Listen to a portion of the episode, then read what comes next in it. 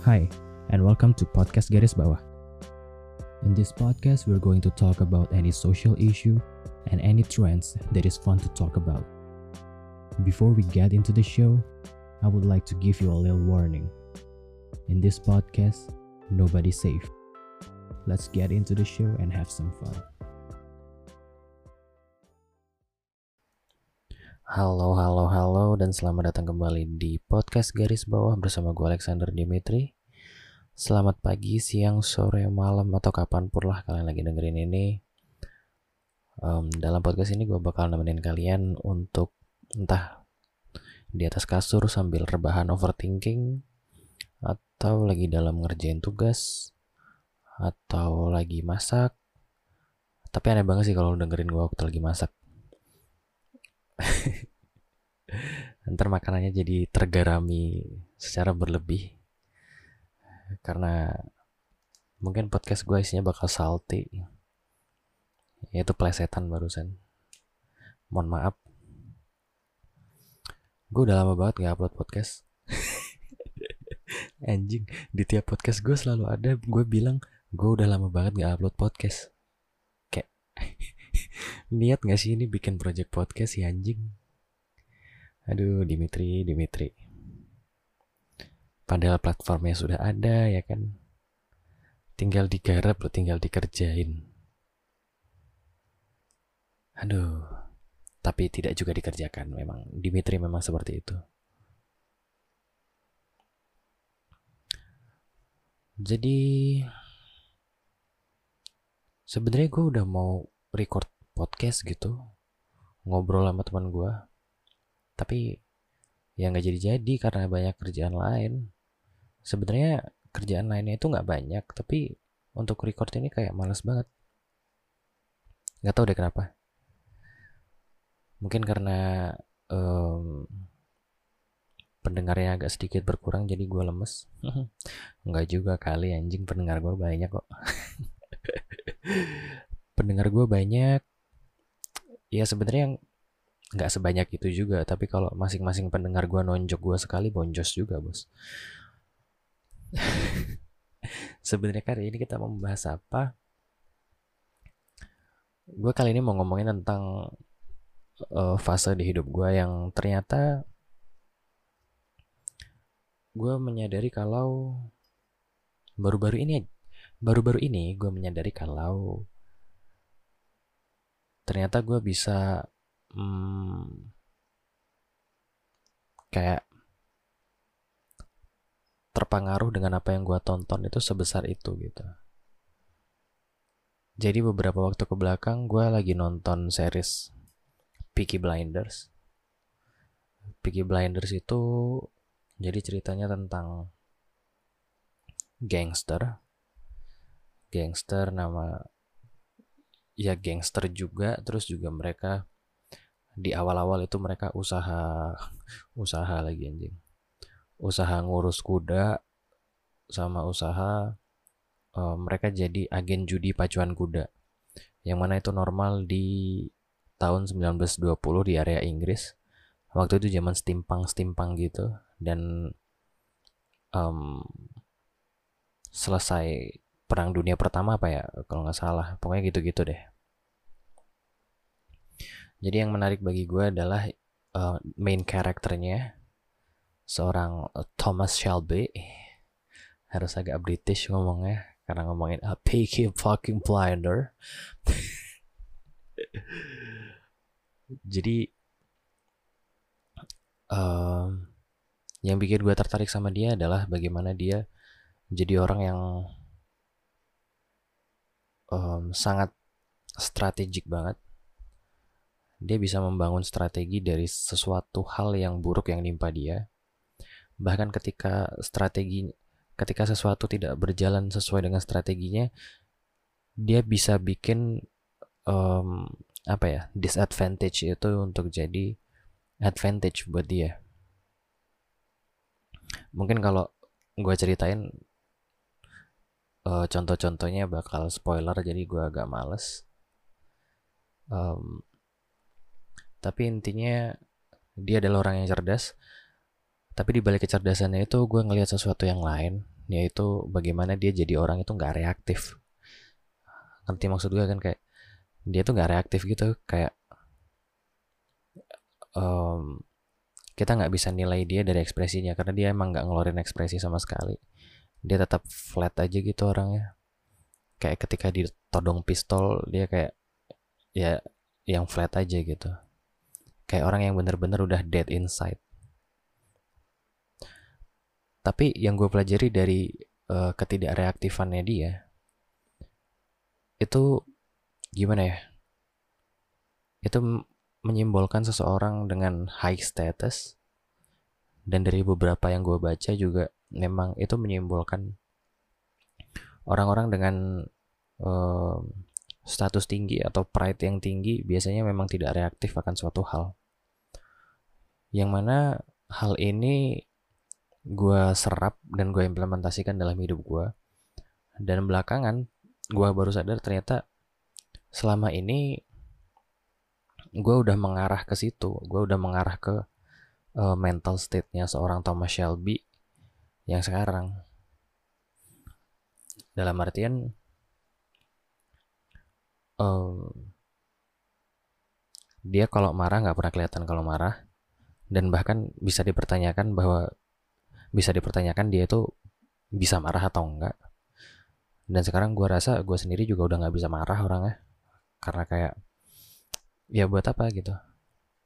Daripada kita marah dan emosi akan satu hal mending kita pikirin gak sih uh, gimana caranya supaya hal yang bikin kita marah ini nggak terulang lagi ke kita suatu saat nanti. Atau bahkan pilihan kedua gimana caranya supaya kalaupun hal ini terjadi lagi kalaupun hal ini terulang lagi saat itu terjadi kita nggak akan marah gitu. Gue ada gue ada di mental state yang kayak gitu sih. Gue udah nggak bisa ngerasa marah lagi gue udah nggak bisa ngerasa kecewa pasti ya. Kecewa kecewa masih bisa. Gue ngerasa kecewa masih bisa gitu. Tapi untuk yang marah terus berlarut-larut terus sampai ke dendam dan lain sebagainya gue rasa gue udah nggak di situ lagi. Gue udah nggak bisa ngerasain itu lagi. Gue lebih ke yang kalau ada hal yang memancing amarah gue dan gue ternyata um, ngerasa marah dalam hati pada akhirnya gue cuma mikir kayak buang-buang tenaga gak sih marah kayak gini? Buang-buang tenaga gak sih kayak berlarut-larut dalam hal yang sebenarnya kalau dilepas malah lega gitu. Terus juga ngomongin soal nggak reaktif gue sekarang juga udah mulai nggak reaktif sama hal-hal yang dulunya biasanya gue kasih reaksi secara langsung. Kayak misalnya situasi politik dulu gue suka banget untuk membahas tentang politik tentang uh, pemerintahan dan segala macamnya gue suka banget untuk merespon segala berita yang berhubungan dengan itu. Tapi makin ke sini gue kayak yang udah mati rasa aja gitu sama hal-hal kayak gitu. Kayak yang ya udahlah biarin aja. Kayak kayak di Twitter banyak banget orang ribut soal apa sih ribut-ribut pemerintah nggak becus dan segala macam negara bakal ini itu ini, ini itu. Gue pikir I don't wanna waste my time talking about that. Karena pada akhirnya we we couldn't do shit. Sekarang sekarang apa sih? Maksudnya semua hashtag yang lo kasih semua tweet semua apa semua thread yang udah lo tulis di Twitter itu apa apa sih hasilnya? Gitu. Karena selama ini gue gue gue dulu adalah orang yang menikmati dan mendukung gerakan-gerakan uh, mahasiswa yang dalam tanda kutip mengatasnamakan rakyat. Tapi dan dan dan gue vokal untuk mendukung itu dan gue waktu itu masih reaktif gitu, masih bereaksi, masih memberikan reaksi yang pada akhirnya gue sesali gitu. Kayak ngapain sih dulu gue kayak gitu gitu. Terus uh, misalnya contoh gerakan kejayaan memanggil pertama dulu gue ngasih reaksi di situ gue ngasih dukungan gue ngasih um, gue nge-tweet gue retweetin gue share di mana-mana tapi pada akhirnya ternyata gerakan itu tidak memberikan hasil yang gue harapkan gitu malahan gue bisa bilang itu gerakannya zong karena ya gitulah. Ada banyak alasan yang gue nggak bisa jelasin juga. Uh, atau lebih tepatnya gue malas banget untuk jelasin ya karena ya itu namanya panjangan subjektif ya. Mana tahu ada yang nggak cocok nanti sama gue kan marah-marah kayak ya udah lah men. Namanya demokrasi ya kan. Tapi ya udah gue sempat reaktif dan gue kecewa lalu sekarang gue udah kayak nggak reaktif aja gitu. Malah dengan dengan tidak reaktifnya gue gue jadi punya waktu cukup untuk uh, memahami dulu situasinya seperti apa. Memahami dulu perspektif perspektif perspektif berbeda yang ada. Kayak um, perspektif tentang ada orang yang percaya covid ada orang yang nggak percaya covid gitu. Um, gue pad walaupun gue pada akhirnya memilih untuk uh, take a side sebagai orang yang percaya terhadap adanya covid uh, tapi gue nggak langsung tapi ketika ada orang yang kontra dengan apa yang gue percaya gue nggak langsung reaktif gue nggak langsung yang bilang oh nggak bisa pendapat gue yang paling benar dan lain sebagainya. Kayak gue pasti kayak diem dulu tenang dulu aja. Coba gue coba pahami perspektif dia seperti apa.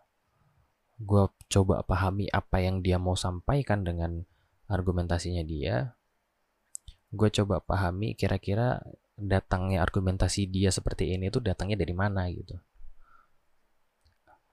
Nah ketika gue udah dapet semua data itu di kepala gue terus um, gue rasa ada jawaban yang cocok dan mungkin bisa um, membuat dia paham dengan apa yang gue percaya atau mungkin um, lebihnya lagi dia bisa ikut percaya apa yang gue percaya dan um, meninggalkan kepercayaan lamanya. Anjing bikin orang pindah agama gue jadi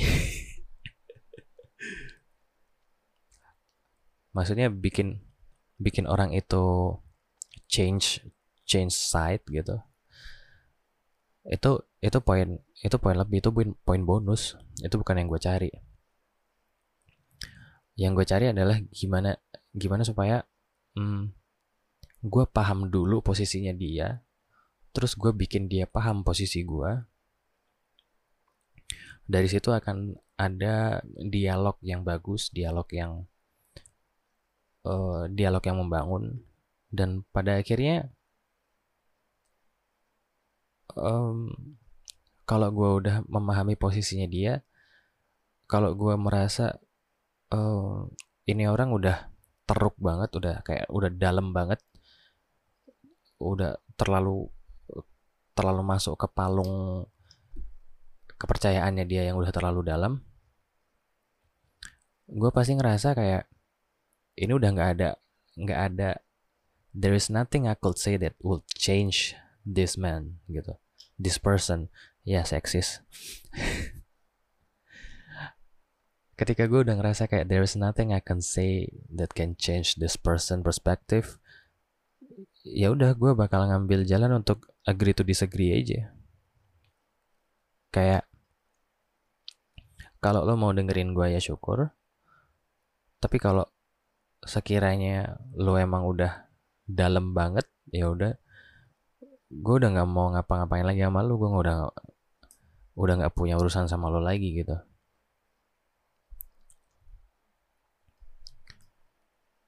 Jadi nggak reaktif juga um, bikin kita lebih damai sih.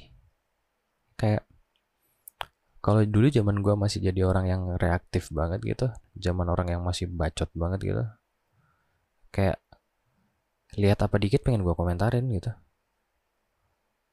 Ya sekarang gue masih ngomentarin sih tapi di dalam kepala aja gitu. Nggak yang sampai nge-tweet panjang lebar gitu atau bikin story ya ada ya ya ada gitu. Kalau dipikir-pikir gue zaman dulu norak juga gitu. Ngapain Dimitri ngapain kita jadi lebih tenang lebih damai. Dan juga dengan kita tidak reaktif kita ngasih kesempatan untuk otak kita berpikir ketika ada sesuatu yang tidak menguntungkan kita datang ke kita kita bisa um, langsung nemu gitu. Oh ini bisa kita ubah ke mana arahnya? Ini bisa kita ini kita bisa pakai untuk keuntungan kita gitu kayak di seriesnya Peaky Blinders itu uh, berulang kali gue lihat kayak situasi di mana oh ini nggak sesuai rencananya Thomas Shelby. Tapi ternyata keadaan yang tidak sesuai rencana itu bisa dia selipkan ke rencana dia supaya ujung-ujungnya goalsnya tetap tetap dapat gitu. Goals awal itu tetap didapat dengan kondisi yang ada. Itu dia dapat dengan cara dia nggak reaktif. Less reactive. He's being less reactive. Tenang, amati, pantau, sikat di waktu yang tepat.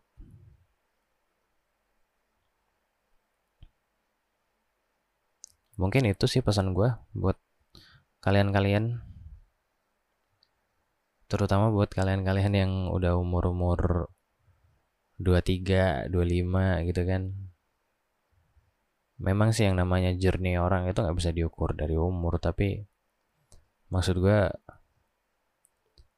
kalau kalian masih kalau kalian masih belum jadi apa-apa belum berproses ke mana-mana terus kalian buang waktu kalian untuk mengomentari hal-hal yang ada di internet yang tidak menghasilkan apa-apa juga maksudnya kalau kalian komentarin hal-hal di internet tapi jadi konten yang bisa ngasilin sesuatu buat kalian kalian komentarin sesuatu hal di internet yang yang nggak cuman buang waktu kalian tapi juga ada manfaatnya gitu loh buat kalian. Ya itu oke oke aja tapi kalau kalian cuman komen sekedar bacot doang ya sampah cok mati aja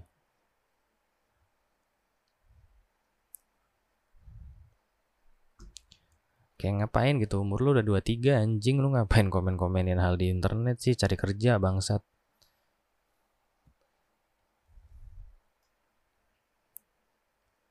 Tapi ya hidup orang kan masing-masing ya. Itu mah dari perspektif gue sendiri aja. Ya. Itu sih yang gue cuman mau share gue cuman mau share apa yang gue tangkap dari dunia aja selama gue hidup ini dan ternyata ada hal seru semacam itu yang bahkan gue baru tahu Mungkin ada tambahannya sih ini suatu episode nanti. Suatu episode nanti anjing. Mungkin suatu saat gue akan bahas ini lebih lanjut lagi. Karena ini sebenarnya bahasannya kalau gue bisa bikin skripnya bahasanya bakal dalam ini tapi sayangnya gue nggak bikin skrip aja emang brengsek Oke, gue cukupkan di situ dulu. Terima kasih sudah mendengarkan podcast garis bawah bersama gue Alexander Dimitri. Sampai jumpa di podcast-podcast berikutnya. Thank you.